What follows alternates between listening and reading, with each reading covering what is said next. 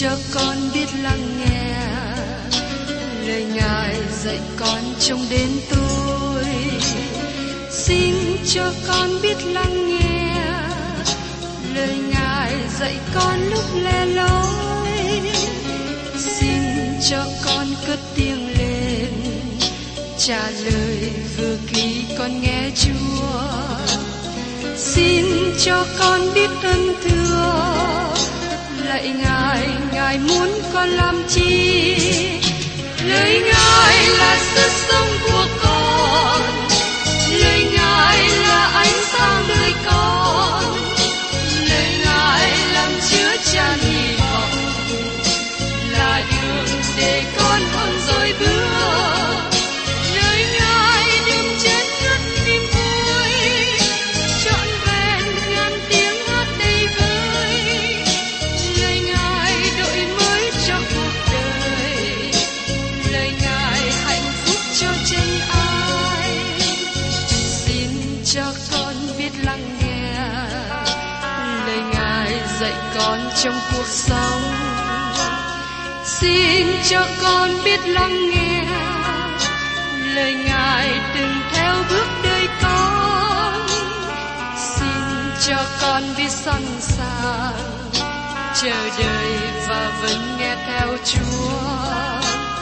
Xin cho con biết sẵn sàng thực hành lời Chúa đã truyền ban. Hân hoan chào mừng quý vị đến nghe chương trình Tìm Hiểu Thánh Kinh. Đây là một chương trình học Kinh Thánh liên tục và hệ thống trong thời gian năm năm. Chúng ta sẽ lần lượt khảo sát từ Sáng Thế Ký cho đến Khải Huyền. Mục sư tiến sĩ Mạc Kỳ là người được Chúa dùng để sáng lập và thực hiện chương trình này. Ông tin rằng lời của Đức Chúa Trời có khả năng đáp ứng mọi nhu cầu cho tất cả mọi người trên thế giới, không phân biệt chủng tộc, văn hóa, trình độ tuổi tác hay phái tính. Ước mong quý vị theo dõi liên tục và giới thiệu cho thân nhân, bạn hữu cùng đón nghe. Kính chào quý vị và các bạn. Trong chương trình Tìm Hiểu Thánh Kinh kỳ trước, tôi đã cùng với các bạn tìm hiểu phần đầu của Ê-sai đoạn một. Nói đến lời cáo trạng của Đức Chúa Trời chống lại với dân bội nghịch, tức là dân Judah. Tôi xin nhắc lại ở trong sách Ê-sai đoạn bốn câu một. Ôi, nước mắc tội, dân mang lỗi nặng nề, tông giống độc dữ, con cái làm bậy bạ kia. Chúng đã lìa bỏ Đức Giê-hô-va, khinh lần Đấng Thánh của Israel, đã trở nên xa lạ và lui đi. Chúng ta thấy rằng Đức Chúa Trời là Đấng đoán xét cả thế gian này, đoán xét tiễn dân của Ngài, tức là dân Israel. Thật là một chuyện xa lạ khi nghĩ rằng Đức Chúa Trời là Đấng đoán xét, bởi vì thế gian ngày nay nghĩ rằng Đức Chúa Trời đã rời khỏi ngôi đoán xét, quyền hành của Chúa bị chiếm lấy, Ngài bị bỏ qua một bên. Nhưng xin quý vị đừng nghĩ rằng tôi nói những lời không tôn kính. Tôi chỉ diễn tả những gì thế gian ngày nay suy nghĩ về Đức Chúa Trời. Nhưng thưa quý vị, Kinh Thánh không nói như thế. Đức Chúa Trời sẽ đoán xét vũ trụ này, cũng như đoán xét dân sự Ngài. Đây là lời cảnh giác cho các quốc gia, cũng như cho từng cá nhân. Dân Israel được diễn tả là dân mang tội lỗi nặng nề. Nhưng qua lời này, lóe ra một tia sáng từ nơi lời mời gọi của Chúa Giêsu trong Tân Ước. Ngài nói, hỡi những kẻ mệt mỏi và gánh nặng, hãy đến cùng ta, ta sẽ cho các ngươi được yên nghỉ. Trong sách Matthew, đoạn mười một, câu hai mươi tám. Giờ đây chúng ta biết ý nghĩa của việc mang tội lỗi nặng nề, giống như dân Israel trước đây. Chúa có lời mời cho những ai đang mang gánh nặng tội lỗi. Xin hãy mang những gánh nặng đó chất lên Chúa Giêsu và tìm được sự yên nghỉ trong Ngài, tìm được sự cứu rỗi. Qua câu này, Đức Chúa Trời nói cho chúng ta biết tình trạng của dân Israel. Họ tái phạm tội lỗi nhiều lần, họ quay khỏi Đức Chúa Trời, họ đang mang gánh nặng tội lỗi. Giờ đây, Chúa nói ra cáo trạng nghịch cùng dân sự của Ngài. Điều này đem chúng ta đến một sự suy nghĩ về triết lý của chính quyền con người mà Đức Chúa Trời điều khiển. Hệ thống này được trình bày ở trong sách Các Quan Sách. Và các bạn thấy cái dòng lịch sử của chính quyền loài người đang hoạt động trong các quốc gia. Trong sách Các Quan Sách, chúng ta thấy dân Israel phụng sự Đức Chúa Trời. Họ được phước hạnh của Chúa và trở nên thịnh vượng. Họ bắt đầu ở trong sự thịnh vượng và sau đó đi xa cách Đức Chúa Trời, và cuối cùng rơi vào việc thờ hình tượng. Họ chống nghịch với Đức Chúa Trời và quên Ngài. Vì thế Đức Chúa Trời phó họ vào tay kẻ thù nghịch. Thời gian sau đó họ kêu cầu với Đức Chúa Trời xin được giải cứu. Khi họ quay trở về cùng Đức Chúa Trời, Ngài giải cứu họ khỏi kẻ thù và đem họ trở về trong địa vị phước hạnh. Đó là hình ảnh mà chúng ta thấy suốt cả Kinh Thánh. Lịch sử làm chứng về sự kiện có ba bước đi xuống của một quốc gia. Có sự bội đạo, đạo đức suy đồi, và cuối cùng là tình trạng hỗn loạn cơ cấu. Nhiều người ngày hôm nay không chú ý đến chu kỳ của tình trạng hỗn loạn ở giai đoạn nào. Họ chỉ kêu gọi chính quyền thay đổi hệ thống mới. Vấn đề khó khăn không phải là ở trong chính quyền. Vấn đề khó khăn của Jerusalem không phải là trong hoàng cung. Những vấn đề khó khăn là trong đền thờ Đức Chúa Trời. Sự khó khăn bắt đầu khi có sự xuống dốc về tâm linh, khi mà dân sự không còn thờ phượng Đức Chúa Trời nữa. Bây giờ xin mời các bạn cùng xem tiếp ở trong sách Ê-sai, đoạn một, từ câu năm đến câu bảy, nói đến sự bội nghịch của dân sự. Các ngươi sao còn cứ bạn nghịch, để lại bị đánh nữa. Đầu đều đau đớn cả, lòng đều mòn mỏi cả. Từ bàn chân cho đến đỉnh đầu, chẳng có chỗ nào lành rịch những vết thương. Vết sưng cùng lằn mới, chưa rịch, chưa quấn, cũng chưa bôi dầu cho em. Xứ các ngươi là nơi quang vu, thành các ngươi bị lửa thiêu hủy. Dân ngoại nuốt đất đai các ngươi trước mặt các ngươi, quang vu như một dân ngoại phá tan. Thưa các bạn, những gì Đức Chúa Trời nói trong mấy câu này đúng hoàn toàn.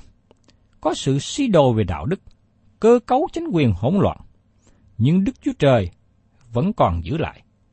Điều này vẫn chưa phải là cáo trạng mà Đức Chúa Trời đem đến chống nghịch lại họ. Và trong Ê-sai đoạn một, câu tám đến câu chín nói tiếp: Con gái Sion bị bỏ lại như lều vườn nho, như chòi ruộng dưa, như thành bị vây. Ví bằng Đức Giê-hô-va vạn quân chẳng để chúng ta còn sót lại chút đỉnh, thì chúng ta sẽ giống thành Sodom và như thành Gomorrah vậy. Nói một cách khác, nếu không còn một số người trung tín, thì Đức Chúa Trời đã hủy diệt Israel như Ngài đã hủy diệt Sodom và Gomorrah. Hai thành phố này được nhắc lại nhiều lần trong Kinh Thánh để cảnh giác đừng có lầm lạc vào con đường tội lỗi và bị sự đón phạt. Nhưng luôn có một số người còn sót lại và trung tín với Đức Chúa Trời.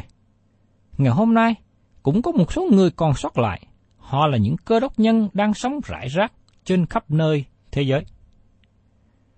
Và trong Ê-sai đoạn một, câu mười nói tiếp: Hỡi các quan trưởng Sodom, hãy nghe lời của Đức Giê-hô-va. Hỡi dân Gomorrah, hãy để tai vào luật pháp của Đức Chúa Trời chúng ta. Ngày nay Đức Chúa Trời vẫn còn kêu gọi. Vấn đề trọng tâm là sự bội đạo tâm linh. Họ đang sống xa cách Đức Chúa Trời. Tiên tri Ê-sai so sánh các vua Judah với vua của hai thành Sodom và Gomorrah để được nghe những gì Đức Chúa Trời phán. Dân chúng phải để tâm lắng nghe, lắng tai nghe những gì Chúa nói. Cũng như ngày nay, chúng ta cần có tâm tư lắng nghe lời của Đức Chúa Trời và cẩn thận làm theo. Và trong sách Ê-sai, đoạn một câu mười một, Đức Giê-hô-va phán: Muôn vàng của lễ các ngươi nào có can hệ gì đến ta? Ta đã chán chê những của lễ thiêu chiên đực và mỡ của bò con mập. Ta chẳng đẹp lòng về huyết của bò đực, chiên con và dê đực đâu. Đức Chúa Trời nói rõ cáo trạng của Ngài chống lại dân sự của Ngài. Đức Chúa Trời chỉ ra tỏ tường công việc mà họ đã làm sai phạm. Ngài chỉ vào điểm tốt nhất của Judah và nói rằng họ đã sai phạm nặng nề. Dân Israel có đạo mà Đức Chúa Trời ban cho. Họ có nghi thức thờ phượng mà Đức Chúa Trời hướng dẫn. Họ có đền thờ mà Đức Chúa Trời xây dựng. Nhưng họ lại sai phạm trong những điều mà lẽ ra họ làm tốt nhất. Họ dâng của lễ cho Đức Chúa Trời theo nghi thức, nhưng lòng của họ thì phản nghịch với Đức Chúa Trời. Niềm tin của họ nơi Đức Chúa Trời không phản ảnh qua việc làm, nhưng thật ra đây cũng là vấn đề khó khăn của nhiều người theo Chúa ngày hôm nay. Nhiều người đến với Chúa qua hình thức và lễ nghi, nhưng lại chối bỏ quyền năng và ý nghĩa của lễ nghi đó. Và tiếp đến, chúng ta cùng xem ở trong sách Ê-sai, đoạn một, câu mười hai đến mười bốn. Khi các ngươi đến chầu trước mặt ta, ai khiến các ngươi dài đạp hành lang ta? Thôi, đừng dâng của lễ chay vô ích cho ta nữa. Ta gớm ghét mùi hương, ngày trăng mới, ngày sa bát cùng sự rao nhóm hội. Ta chẳng khứng chịu tội ác hội hiệp nơi lễ trọng thể. Thật, lòng ta ghét những ngày trăng mới và kỳ lễ các ngươi, là nặng nề cho ta. Ta lấy làm mệt mà gánh lấy. Ngay khi làm theo những điều mà Đức Chúa Trời phán bảo, vẫn bị kể là sai phạm khi tấm lòng không thể hiện, không đi kèm với hành động. Nếu Chúa Giêsu đến với hội thánh của quý vị vào Chúa Nhật tới đây, Ngài có khen quý vị làm điều gì không? Ngài có khen quý vị là người trung tín không? Ngài có khen quý vị đi dự nhóm và dâng hiến tốt không? Tôi không nghĩ như thế. Tôi nghĩ rằng Chúa nói với chúng ta và chỉ là những người có hình thức bề ngoài. Chúng ta thích lời làm chứng êm tai. Tất cả những điều đó làm cho Chúa chán ngán, không muốn nghe. Nếu hội thánh của quý vị hiện nay chỉ có hình thức mà không thể hiện tấm lòng bên trong, xin quý vị hãy hạ mình xuống và ăn năn với Đức Chúa Trời. Đây là lời cảnh giác của Chúa với hội thánh chỉ có hình thức bề ngoài. Nếu quý vị nào đang đến với Chúa bằng hình thức bên ngoài, xin hãy ăn năn và sửa đổi ngay đi. Nếu không thật sự ăn năn, thì sự phục hưng không thể nào đến được. Và tiếp đến trong sách Ê-sai đoạn một, câu mười lăm đến mười bảy. Vậy nên, khi các ngươi giơ tay, thì ta che mắt khỏi các ngươi. Khi các ngươi cầu nguyện rườm rà, ta chẳng thèm nghe. Tay các ngươi đầy những máu, hãy rửa đi, hãy làm cho sạch, hãy tránh những việc ác khỏi trước mắt ta, đừng làm dữ nữa. Hãy học làm lành, tìm kiếm sự công bình, hãy đỡ đần kẻ bị hà hiếp, làm công bình cho kẻ mồ côi, binh vực lẻ của người quá bụa.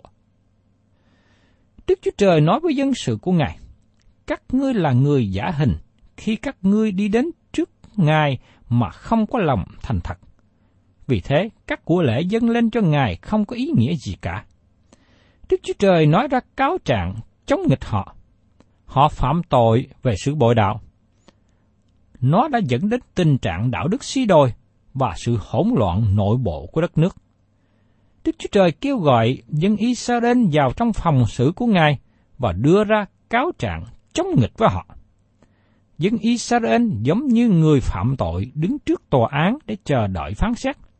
Đức Chúa Trời đoán phạt họ. Nhưng thời gian sau đó, Đức Chúa Trời có lòng mong muốn giải quyết vấn đề cáo trạng. Ngài nói với dân Israel, nếu các ngươi đi ra tòa, các ngươi sẽ nhận lấy sự đoán phạt. Đấng đoán xét có một điều khác nữa để nói. Chúng ta sẽ ngạc nhiên khi nghe Ngài nói ở trong câu kế tiếp. Trong Ê-sai, đoạn một, câu mười tám. Đức Giê-hô-va phán, bây giờ hãy đến, cho chúng ta biện luận cùng nhau, dầu tội các ngươi như hồng điều, sẽ trở nên trắng như tuyết, dầu đỏ như son, sẽ trở nên trắng như lông chiên. Đức Chúa Trời nói với dân Judah, đừng có ép Ngài ban hành án phạt, hãy đến để giải quyết với Chúa trước khi bị xét xử. Và trong sách Matthew đoạn năm, câu hai mươi lăm, Chúa Giêsu cũng nói một hình ảnh tương tự. Khi ngươi đi đường với kẻ nghịch mình, phải lập tức làm quà với họ, kẻo họ nộp ngươi cho quan án, quan án giao ngươi cho thầy đội, mà ngươi phải ở tù. Đức Chúa Trời nói rằng, Ngài có phương cách đặc biệt để cất đi tội lỗi. Các bạn thấy điều này được diễn tả ở trong sách Ê-sai đoạn năm mươi ba, nói về đấng cứu thế chịu đau đớn, chịu đòn, chịu chết để cất tội lỗi của chúng ta. bởi vì đấng cứu thế trả án phạt tội lỗi, cho nên chờ đây đấng phán xét có thể bày tỏ ân điển cho chúng ta. Huyết của Chúa Giêsu, Con Đức Chúa Trời, làm sạch mọi tội lỗi chúng ta. Đây là cáo trạng của Đức Chúa Trời để chống lại dân sự của Ngài. Đây là nền tảng mà họ có thể quay trở về cùng Ngài. Nếu dân sự quay trở về cùng Đức Chúa Trời, Ngài sẽ gìn giữ quốc gia này. Ngài sẽ cho họ tồn tại một trăm năm nữa. Nếu họ không quay trở về với Chúa và thay đổi đường lối của họ đang đi, Đức Chúa Trời sẽ đẩy họ vào cảnh bị lưu đày. Chúng ta thấy có sự ứng dụng điều này trong quốc gia của chúng ta. Quý vị và các bạn thân mến, tôi thấy tội lỗi hỗn loạn xảy ra đầy dẫy trong đất nước hiện nay mà con người không thể nào giải quyết nổi. Tôi hết lòng kêu gọi quý vị và các bạn hãy ăn năn tội lỗi của mình và quay trở về cùng với Đức Chúa Trời. Sử gia Rippon đưa ra năm lý do đưa đến sự sụp đổ của đế quốc La Mã trước đây. Bước thứ nhất, đi đến chỗ suy sụp làm mất lòng tin tưởng của quốc gia, mà đó là nền tảng căn bản của xã hội. Bước suy sụp thứ hai là việc đóng thuế quá cao và chi phí tiền bạc vào những việc không chánh đáng.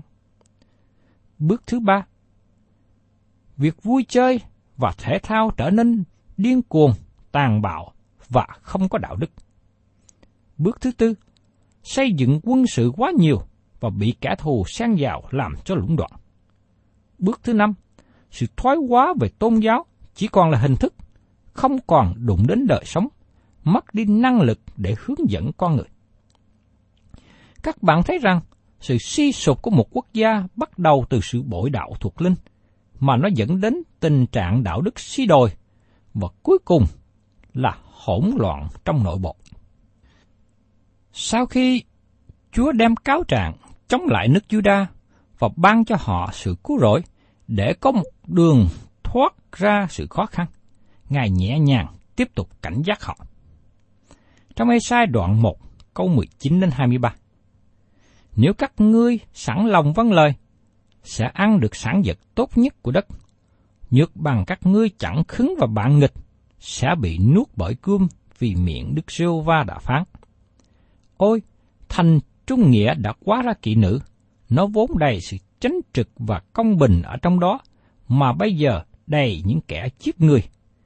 Bạc ngươi biến thành cặn, rượu ngươi pha lộn nước, các quan trưởng của dân ngươi là đồ phản nghịch, làm bạn với kẻ trộm, mỗi người trong chúng đều ưa của hối lộ, theo đuổi, theo tài lợi, chẳng làm công bình cho kẻ mồ côi.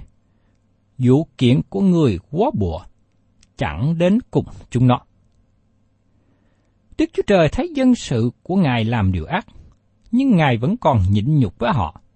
Ngài kêu gọi họ từ bỏ và ăn năn để quay trở về cùng Ngài. Nhưng nếu họ không ăn năn và cứ tiếp tục đi trong con đường tội lỗi, thì sự đón phạt chắc chắn sẽ đến. Sự cai trị của Đức Chúa Trời và ân điển của Đức Chúa Trời là hai khía cạnh được nhấn mạnh trong sách tiên tri Ê-sai này. Trong phần còn lại của đoạn một này, Đức Chúa Trời cố gắng kéo dân Judah trở lại cùng Ngài. Ngài đang cảnh giác dân sự. Ở trong sách Ê-sai đoạn một, câu hai mươi bốn đến hai mươi sáu. Vậy nên, Chúa là Đức Giê-hô-va vạn quân, đấng quyền năng của Israel phán như vậy. Ôi, ta sẽ được thỏa lòng về kẻ đối định ta, và báo trả kẻ thù ta. Ta sẽ lại tra tay trên ngươi, làm sạch hết cáo cặn ngươi, và bỏ hết chất pha của ngươi. Ta sẽ lắp lại các quan sát của ngươi như ngày trước, các mưu sĩ của ngươi như lúc ban đầu. Rồi sao, người ta sẽ xưng ngươi là thành công bình, là ấp trung nghĩa. Thưa quý vị, vận mệnh của nước Judah tùy thuộc vào sự đáp ứng của dân sự với sự cống hiến của Đức Chúa Trời và ân điển tha thứ. Nếu họ bằng lòng từ bỏ tội lỗi và quay trở về phụng sự Đức Chúa Trời, Ngài sẽ ban cho họ đặc ân trên vật chất, trên đời sống tâm linh và bảo vệ họ khỏi tay kẻ thù nghịch. Tôi thấy vận mệnh của mỗi người ngày nay cũng tùy thuộc vào sự đáp ứng lại của mình trước sự cứu rỗi mà Ngài ban cho trong Chúa Giêsu. Lời của Chúa nói ở trong sách Giăng đoạn ba câu mười sáu. Vì Đức Chúa Trời yêu thương thế gian, đến nỗi đã ban con một của Ngài, hầu cho hễ ai tin con ấy không bị hư mất mà được sự sống đời đời. Và trong sách Giăng đoạn ba câu ba mươi sáu. Ai tin con thì được sự sống đời đời, ai không chịu tin con thì chẳng thấy sự sống đâu, nhưng cơn thịnh nộ của Đức Chúa Trời vẫn ở trên người đó. Quý vị và các bạn thân mến, Đức Chúa Trời bày tỏ tình yêu thương lớn lao của Ngài đối với chúng ta qua sự cứu rỗi của Chúa Cứu Thế Giêsu. Tôi mong ước rằng quý vị đáp ứng, tiếp nhận sự cứu rỗi đó để được sự tha thứ, để thoát khỏi sự đoán phạt, để thoát khỏi sự chết, nhưng được sự sống đời đời mà Chúa hứa cho những người tin nhận Ngài. Và tiếp đến, chúng ta cùng xem ở trong sách Ê-sai đoạn một, câu hai mươi bảy đến hai mươi chín. Sion sẽ được chuộc bởi sự chánh trực, còn kẻ nào trở lại nó thì được chuộc bởi sự công bình. Song những kẻ bạn nghịch và mắc tội sẽ cùng bị quỷ diệt, còn kẻ bỏ Đức Giê-hô-va sẽ bị diệt vong. Vậy các ngươi sẽ hổ thẹn vì những cây thông mình ưa, mắc cỡ vì những giường mình đã chọn. Điều này liên hệ đến việc thờ hình tượng của dân sự, bởi vì các hình tượng thường được đặt dưới cây thông, đặt với các cây ở những giường xung quanh. Những nơi thờ phượng hình tượng sẽ bị sự đoán phạt, sẽ bị Đức Chúa Trời quỷ phá, và để những nơi đó trở thành những nơi hoang vu. Và trong sách Ê-sai, đoạn một, câu ba mươi đến ba mươi mốt, Chúa nói tiếp: Vì các ngươi sẽ giống như cây thông khô lá, như vườn không nước, người mạnh mẽ sẽ như bã gai, việc làm của nó như đốm lửa, cả hai sẽ cùng nhau cháy, chẳng có ai dập tắt. Đức Chúa Trời được trình bày sai lệch trong ý nghĩ cho rằng Ngài không kềm chế sự dữ và đổ sự nạnh trộ ra. Thưa các bạn, đây không phải là hình ảnh thật của Đức Chúa Trời. Tội lỗi chúng ta giống như cây tim đèn. Khi chúng ta bật lửa, tội lỗi sẽ xảy ra. Xin quý vị nhớ rằng, Đức Chúa Trời là đấng công chính. Ngài thi hành sự đoán phạt của Ngài khi dân sự Ngài phạm tội. Nhưng Đức Chúa Trời cũng là đấng công bình. Ngài ban tình yêu thương, ân điển, sự tha thứ khi dân sự của Ngài ăn năn. Tôi mong ước rằng quý vị và các bạn ăn năn tội lỗi của mình trước mặt Đức Chúa Trời để được sự tha thứ. Xin kêu gọi quý vị đừng chống nghịch với Đức Chúa Trời nữa, vì không ai chống nghịch với Đức Chúa Trời mà được đứng vững bao giờ. Trong sách Galati đoạn sáu câu bảy nói rằng: Chớ hề dối mình, Đức Chúa Trời không chịu khinh dễ đâu, vì ai gieo giống chi lại gặt giống ấy. Thân chào tạm biệt quý vị và các bạn. Xin hẹn tái ngộ cùng quý vị trong chương trình Tìm Hiểu Thánh Kinh kỳ sau. Chúng ta sẽ tiếp đến sách Ê-sai đoạn thứ hai.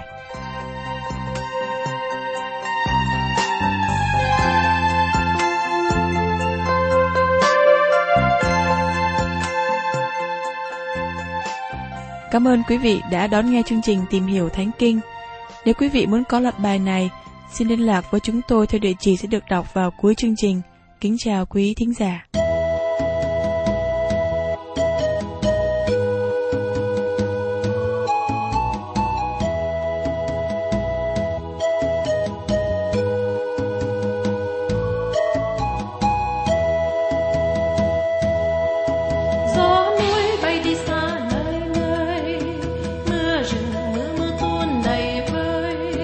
Anh đi anh có nhớ, vàng làng quê mình đâu.